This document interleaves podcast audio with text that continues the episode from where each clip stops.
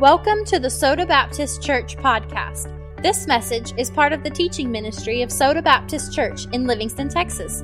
We hope that you are encouraged and challenged to grow closer in your walk with Christ through this message. We invite you to check out our website at www.sodabaptist.org for more information about our church.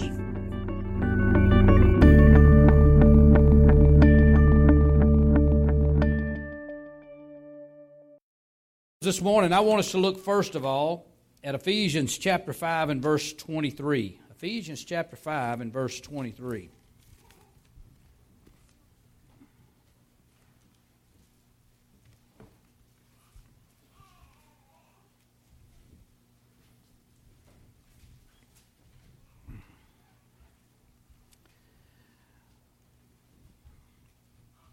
I had a lot of trouble this week coming up with the direction that I was wanting to go, this Father's Day message.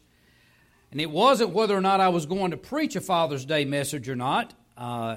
If we were to stop and address all of the things that the Scripture talks about Father's Day, I'm telling you, I could preach for months on the subject of fathers. So it wasn't that I wasn't going to speak on Father's Day and what it was talking about, but it was just where am I going to nail down what we as a church need today? That was where my direction was. And as men and as fathers, I want you to know when we look in the Scriptures, it is a huge responsibility. I hope we understand that. It is a huge responsibility that God has placed on fathers. I'll tell you what, I do marriage counseling a lot. And one of the things, when I sit down and address the man when it comes to marriage, I said, listen, you are free. I'm fixing to get up. I'm afraid I'm going to move and it's going to squeal on me again. As men, before you get married, you are free to make your own decisions, to do what you want to. And you are only responsible for yourselves before you get married. And I try to make sure that our men understand that when you say I do, what you're doing is you are deciding to accept a great responsibility as men. We are accepting a responsibility.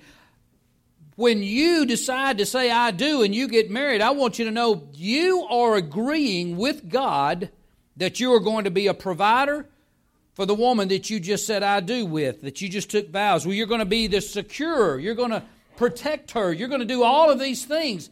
And not only that, when you say I do and then you start building a family, all of these responsibilities fall on the husband, on the man.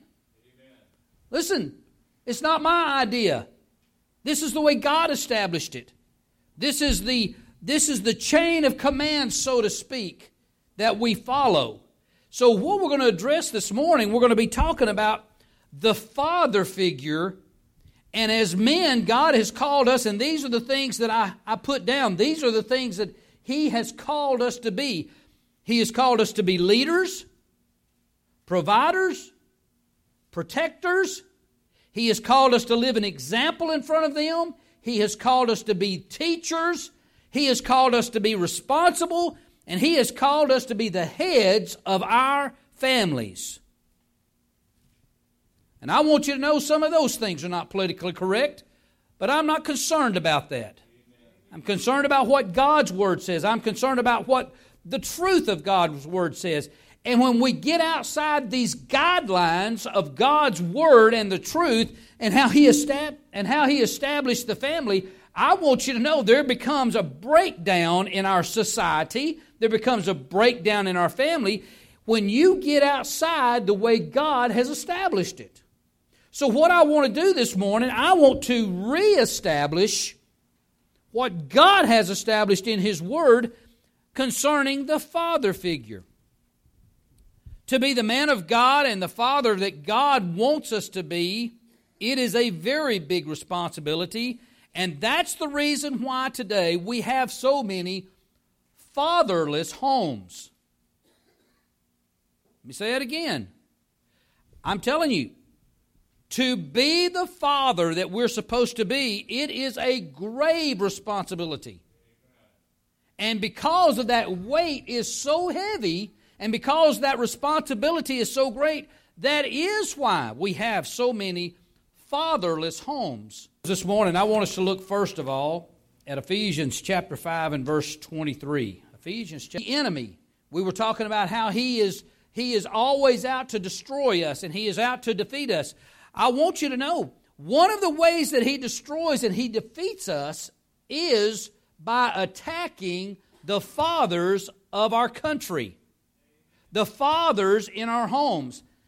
If he can just divide and separate a father from a family, I want you to know he has made great strides in destroying the social structure of America or any nation. I want you to know that's one of the bullseyes for him, is to destroy that father example. Children advocate leaders today agree that almost every social ill facing children today is a result of fatherless homes. Now, let me say that again so you can catch what I just said. The children advocate leaders, these are the children advocates of America that are dealing with the situations with children and the problems that they're facing with children. Most of the situations that they face are a result of children who are coming from fatherless homes. These are the top 6 that they face. Poverty. A family without a father, and I've got numbers on these that I'm not going to continue, just go over. But poverty affects that family or those children. Drug and alcohol abuse.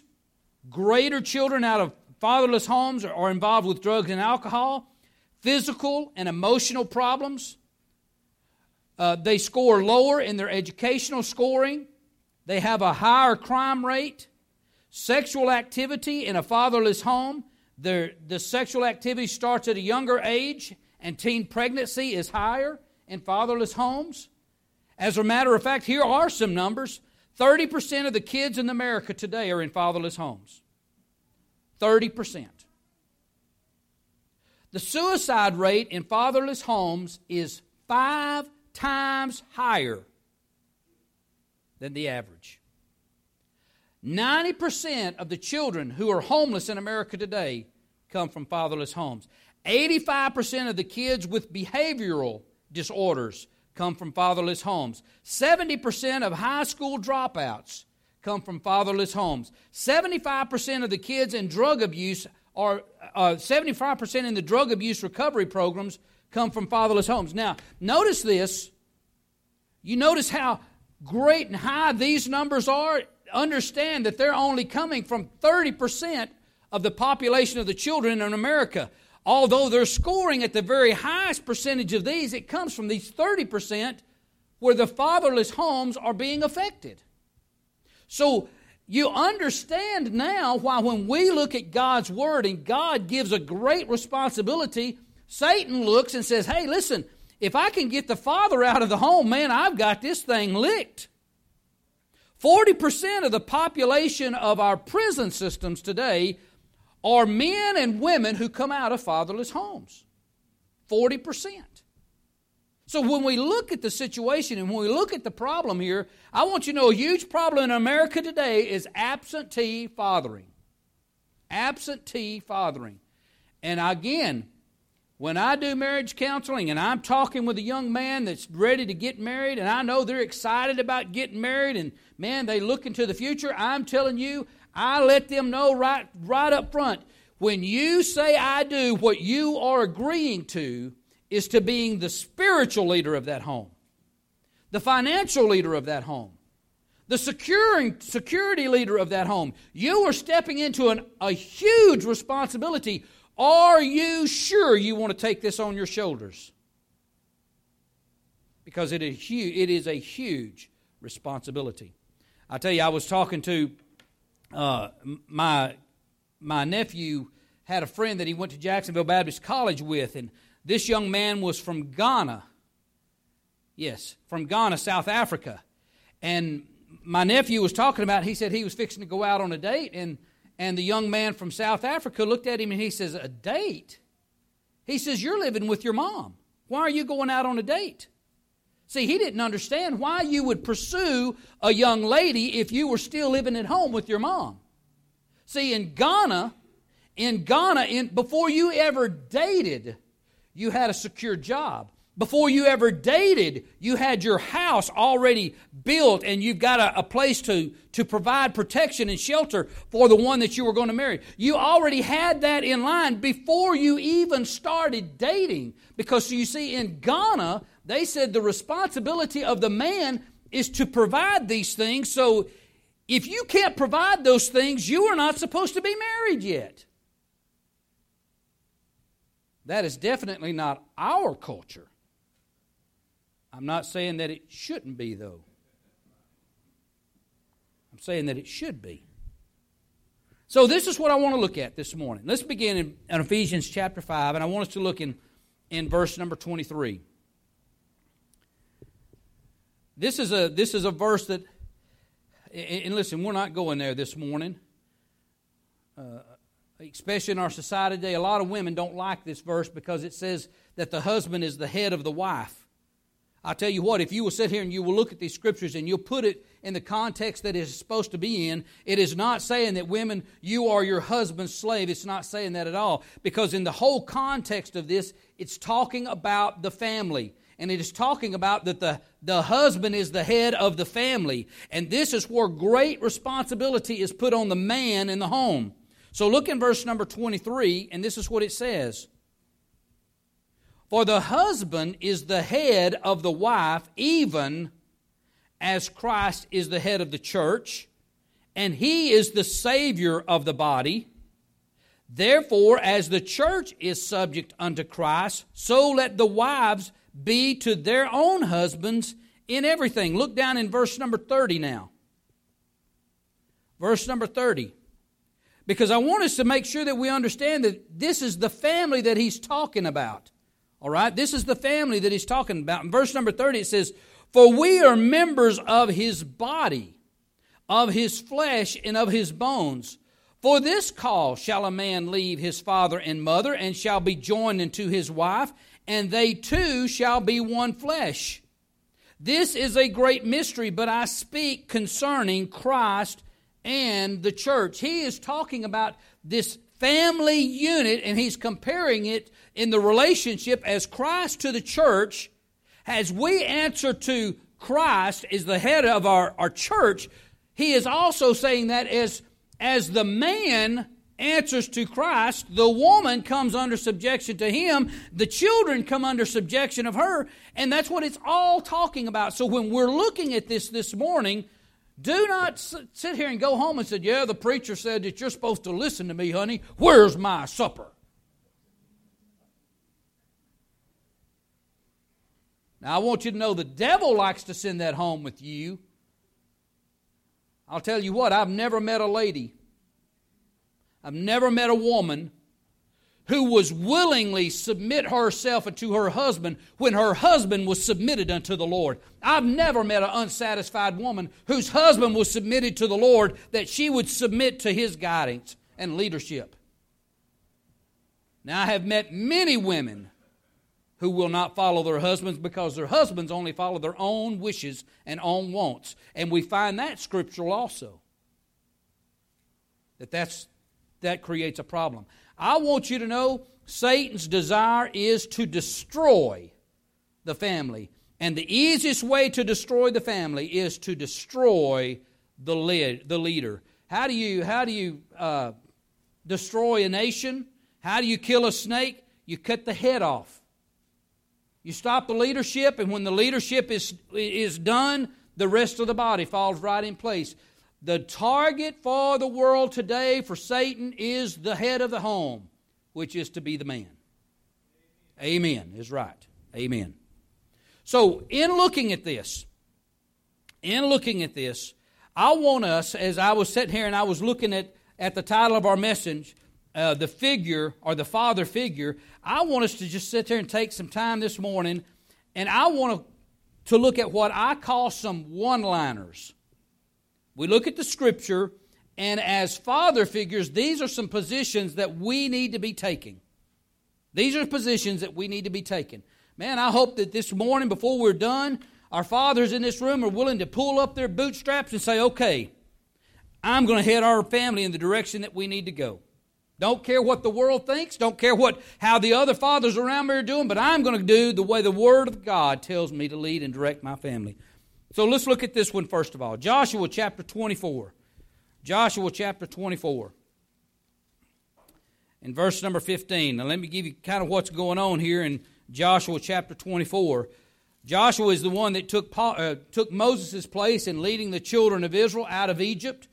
Joshua has led the children of Israel into the promised land. They have claimed some or most of the promised land. They've got settled down. Now what's happening in the promised land, all of these people that God has led to claim this land, they've got settled in. They're getting comfortable, and Joshua is seeing a trend taking place. The trend that he sees taking place is these families have come in, and now they're following the gods of that community instead of the God that has led them out of bondage and brought them to this promised land. So Joshua makes this one-liner statement. And man, if we men would stand up and do this, in Joshua chapter 24 and verse 15, it says, "And if it seem evil unto you to serve the Lord, choose you this day whom you will serve, whether the gods which your fathers served that were on the other side of the flood, or the gods of the Amorites in whose land you dwell." And here he says it, "But as for me and my house, we're going to serve the Lord." I don't care what your neighbor's doing. I don't care how your friend is leading his family. I don't care what the nation of America is doing. He says, but as far as me and my house, we're going to serve the Lord. Period. No wiggle room right there. He says, we're going to serve the Lord. And if you are serving the Lord today, this is your guidebook right here. This is the one that tells you how to raise your children, how to spend your money, how to save your money, how to worship the Lord, how to attend, everything that you need to know is right here. And I'll tell you, the problem in America today is we've gotten away from this right here. That's the problem in America today. This one-liner statement, as far as me and my house, we're going to serve the Lord. Here's another one-liner. Daniel. Go to Daniel with me. Let's just start with Daniel. Daniel chapter 6. Let's look at him first. Daniel chapter 6.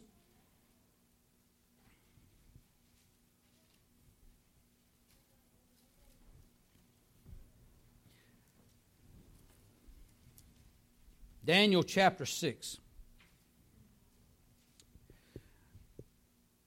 We'll look at verse number 7. Now, this is the situation we find Daniel in. All right? Daniel has found himself in a situation. If you understand the situation Daniel's in, Daniel is a captive. Daniel is a slave, okay?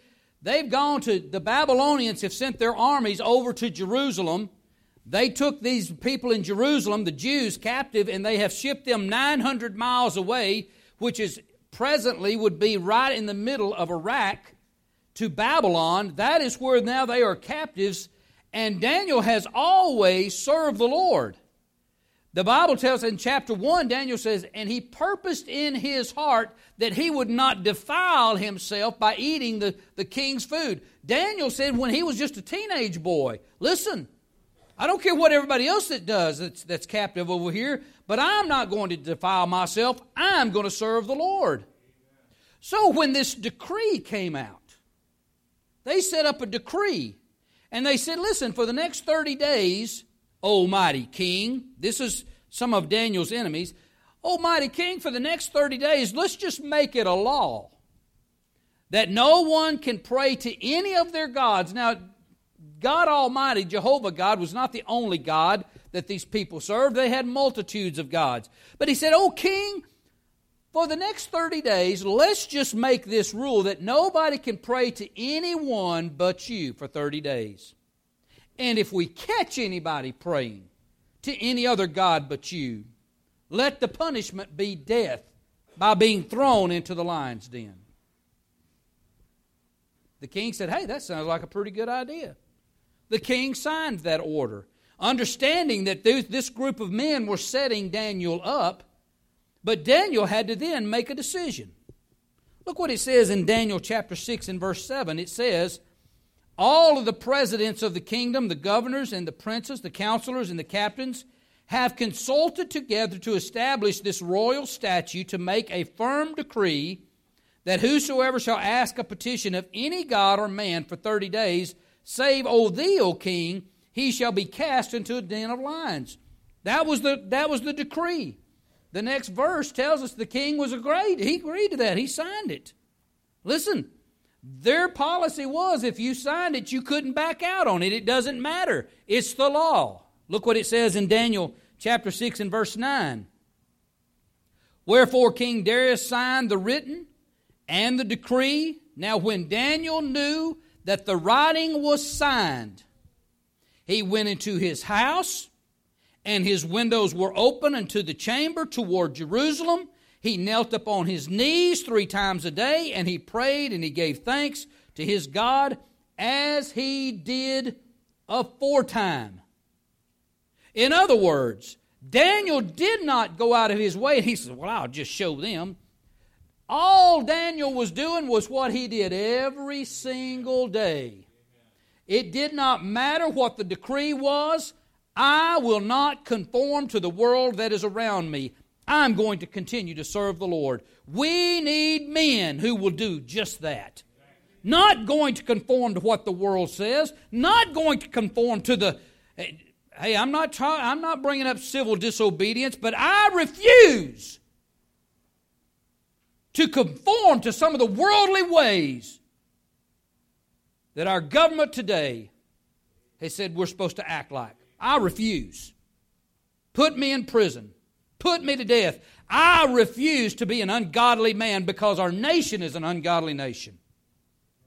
Daniel said, if you throw me in the lion's den, then throw me in the lion's den, but I will not conform to this ungodly manner of not praying. I am going to pray to my Lord. Man, what a great example it would be if our children of our society today saw us bowing on our knees before an almighty God and letting them know that we believe in an almighty maker called God. That would be a great testimony. Because let me tell you, we have Muslims in this world that 3 times a day will take their mat and they will lay it out. And it doesn't matter if they're in an airport. It doesn't matter where they're at. And they'll bow down and they'll worship and pray to a god of their imagination. Because according to the Bible, Allah, there is no god called Allah. Although people recognize that, their Bible tells us that there is one God. And that is the God Jehovah. And we've got people who are worshiping a false god that is more faithful sometimes than the Christians who serve a living God. It is time as fathers that we stand up and we practice and we serve a living God regardless of what the world around us thinks. Another one in this same category, Daniel. Flip back a couple of verses or pages to Daniel chapter 3.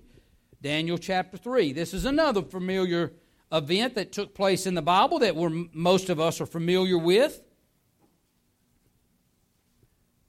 Daniel had 3 friends when he was taken over to Babylon. We read about them in chapter 1 also. Of all of the Jewish boys that come over, we only read about 4 of them that made this stand and said, we will not go against our God by eating of these foods. These other 3 guys were part of that. Shadrach, Meshach, and Abednego. Well, now they're faced with another situation where they're going to have to make a stand. And this is, again, one of these one-liners that we as God's men need to stand on. They said, okay, we're going to... Old King Nebuchadnezzar made this great figure or this image, and he said, listen here, I'm going to get them to play the musical instruments, and I want all of the people in this nation to bow down before this image that I have raised up. And then what he said, listen, if they don't bow down, this is what I want you to do. Throw them into a fiery furnace. This was the rule. I want you to know our government today are making rules that are ungodly and asking us to do things that are ungodly. Praise God, we've got people who are making a stand and saying, I don't care what they say that we've got to do. I'm going to stand on God's Word. That's where we need to be. Look at what the Scripture says, Daniel chapter 3 and verse 15. They refused to bow down. King Nebuchadnezzar gave them a second chance. This was their reply. Now, if ye be ready that at what time you hear the sound of the cornet, the flute, the harp, the sabret, the palmsy, the dulcimer, and the kinds of music, ye fall down and worship the image which I have made. Well, but if you worship not, you shall be cast the same hour in the midst of a burning fiery furnace. And who is that God that shall deliver you out of my hands? Oh, man, I'm glad he asked that question. Who is this God that's going to deliver you out of my hands? I am the ruler of the world today. Shadrach, Meshach, and Abednego answered and said to the king, O Nebuchadnezzar, we are not careful to answer thee in this matter. If it be so, our king, whom we serve, is able to deliver us from the burning fiery furnace, and he will deliver us out of thine hand, O king. But if not, be it known unto thee, O king, that we will not serve thy gods, nor worship the golden image which thou hast set up. He said, I don't care what happens, I refuse. It's time men in America stood up and said, I refuse. Amen. Praise God for bakers who refuse to make cakes to celebrate an ungodly wedding. Praise God. Amen. We've got to make a stand somewhere, and it might as well be on the Word of God. And you know what? And this is what I appreciate about those folks. Do you know some of those folks have lost their businesses? They've lost their income. They lost their ways of making a living because they refused to go against the ways that God had told them they should be. They've sacrificed it all. And most people today would not be willing to sacrifice if it's going to harm my income. Hey, listen. Shadrach, Meshach, and Abednego, they were willing to offer their lives. As a matter of fact, had it not been for God Almighty, their lives would have been taken. But God is the God of all things. He is able to control the situation you're in. So never fear. Make a stand. Make a stand. Fatherly examples, being that father figure. Turn with me to Mark chapter 5 for a minute. Let's look at another father and what he done.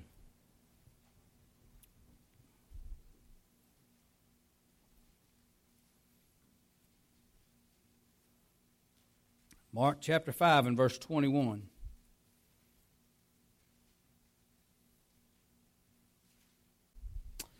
Mark chapter 5 and verse 21, this is what we find. We'll just begin reading there, and it says, And when Jesus was passed over, again the ship unto the other side, much people gathered unto him, and he was nigh unto the sea. And behold, there cometh one of the rulers of the synagogue, Jairus by name, and when he saw him, he fell at his feet. And he besought him greatly, saying, My little daughter lieth at the point of death. I pray thee, come and lay thy hands on her, and she will be healed, and she shall live. And Jesus went with him, and much people followed him, and they thronged him. Listen, this is the fatherly example right here.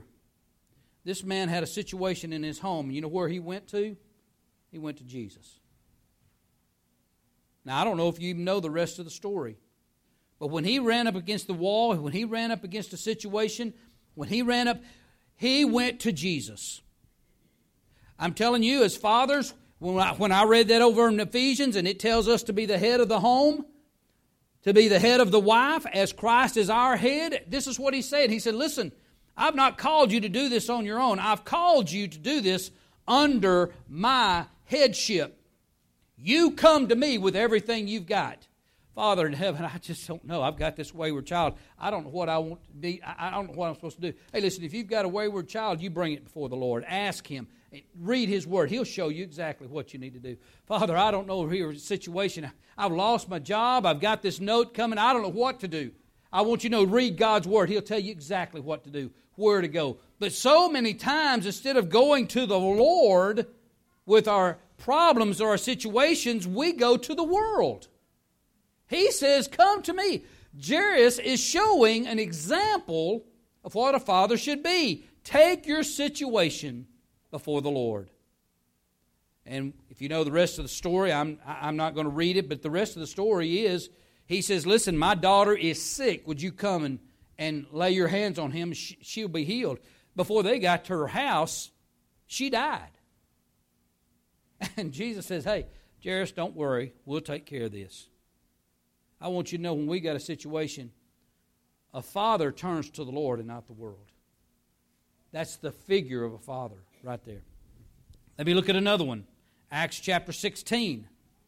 Acts chapter 16 and verse 6. I hope I'm not drawing you weary. I really do. I hope I'm not making you weary in all of the scriptures that we're going to. I'm telling you, we need to be in God's Word more today than we've ever needed to be in God's Word. Acts chapter 16. In verse number 26, Paul and Silas has been preaching. And just like the world today, Paul and Silas is teaching about Jesus Christ. Listen, this is what Paul is telling them. Jesus Christ is the Son of God. Jesus Christ came and He loved you so much that He died on a cruel cross for you. He shed His blood. Jesus Christ died and they put Him in a tomb. 3 days later, He rose from the dead. And if you will believe that Jesus is the Son of God, that He died for your sins, that He rose from the grave, if you will believe that, you can be saved. And the people say, we're not listening to this nonsense. They took Him, they beat Him and Silas, they chained Him to the floor of a jailhouse. There was other men chained in the floor of that jailhouse. They had a prison guard watching over them. And in the middle of the night, Paul and Silas begin to sing praises unto God. I better not chase that rabbit trail. My goodness gracious. They were beaten, thrown in prison, and man, they just continued to praise God. Something really small can happen in our lives and we want to point our finger to God. Man, he prayed, they were praising God. Verse number 26, and suddenly there was a great earthquake, so that the foundation of the prisons were shaken, and immediately all the doors were opened, and everyone's bands were loose. Man, the shackles fell off of every prisoner down there, and the keeper of the prison awoke out of his sleep, and seeing the prison doors open, he drew out his sword and would have killed himself, supposing that some of the prisoners had been fled. But Paul cried out in a loud voice, saying, do thyself no harm, for we are all here. Then he called for a light, and it sprang in and came trembling, and he fell down before Paul and Silas and brought them out and said, why in the world would he ask this question? He asked the question, sirs, what must I do to be saved? I want you to know that prison guard saw something in Paul that he never had before. Now, the father figure here is not Paul. The father figure here is not Silas. The father figure here that I want to point out tonight, or this morning, is the jailer. Because this is what the father figure done.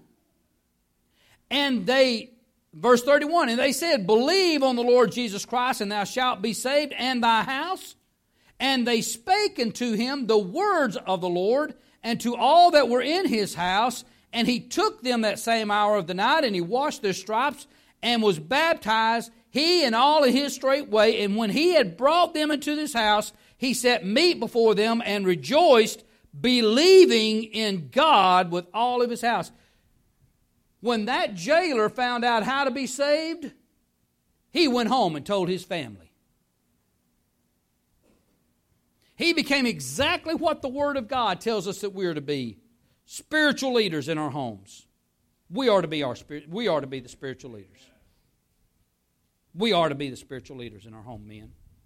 That's what God calls us to be, is the spiritual leaders. We're to be the teacher. We're to be the protector. We're to be the provider. We're to be the responsible one. It is our job according to God's Word. It's not what our society says, but this is what God's Word says. The last illustration that I want to use, and I'm not going to, it's in Luke chapter 15. I think most of you, when I tell you this is the story of the prodigal son, I think this is an area where I believe our nation is if we will look at this father figure in this picture. I could preach a whole sermon, and I have, on this one scripture right here, and done a whole Father's Day sermon on just this one set of scriptures here. But what I want us to see in this scripture right here is the father is at home. Where did the son go? The son went to the far country. All right? The father is here. The son went here. Let me ask you, did the father go over here and move his responsibility over here to where the son is in the foreign country living this riotous life? Did he shed his protection over his son? Did he watch out over him, make sure he had enough to eat, made sure he come home in time for bed? Did he go over here? No. The father was here. The father was here, and the son has left the protection. The son has left the shelter. The son has left the provision. The son has left the teaching, and he's gone to the far country. But the key to this father figure that I love right here, and it says, and let me see if I can pick it out right here.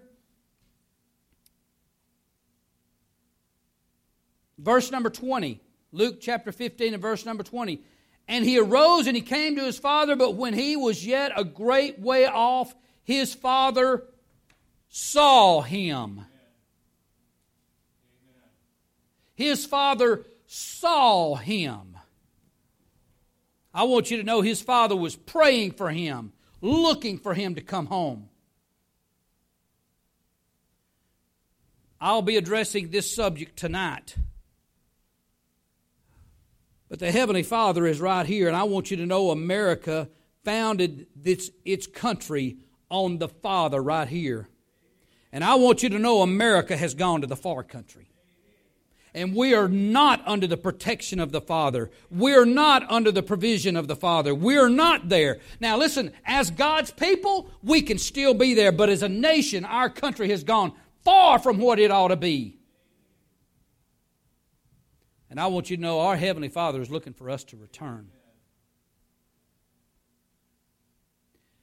We need to be the figure of a father. Men. We need to be the figure of the Father. We've got a bunch of one-liners in here where God just tells us, hey, this is what we need to be. And I wish it was easier to stand and encourage us as as fathers. I wished it was easier. I wished I could stand here and say, okay, guys, it's going to be all right. Everything's going to be all right. Just keep going the direction that we're going. That'll make you feel mighty good, but that's not the truth. We need to be men who will stand up for God's Word. As for me and my house, no matter the direction of the world, I will serve the Lord. This morning, if you're here and you've never accepted Christ as your personal Savior, the only way that you can lead your family spiritually is to know Christ as your personal Savior, as a father. Women, the only way that you can lead your family spiritually is to know Jesus Christ as your Father, your Heavenly Father, through Jesus Christ.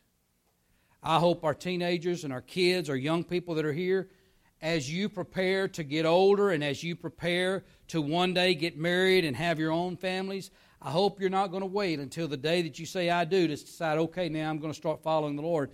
You've waited way too long. The time is now to make Jesus Christ your Lord. Let's stand together.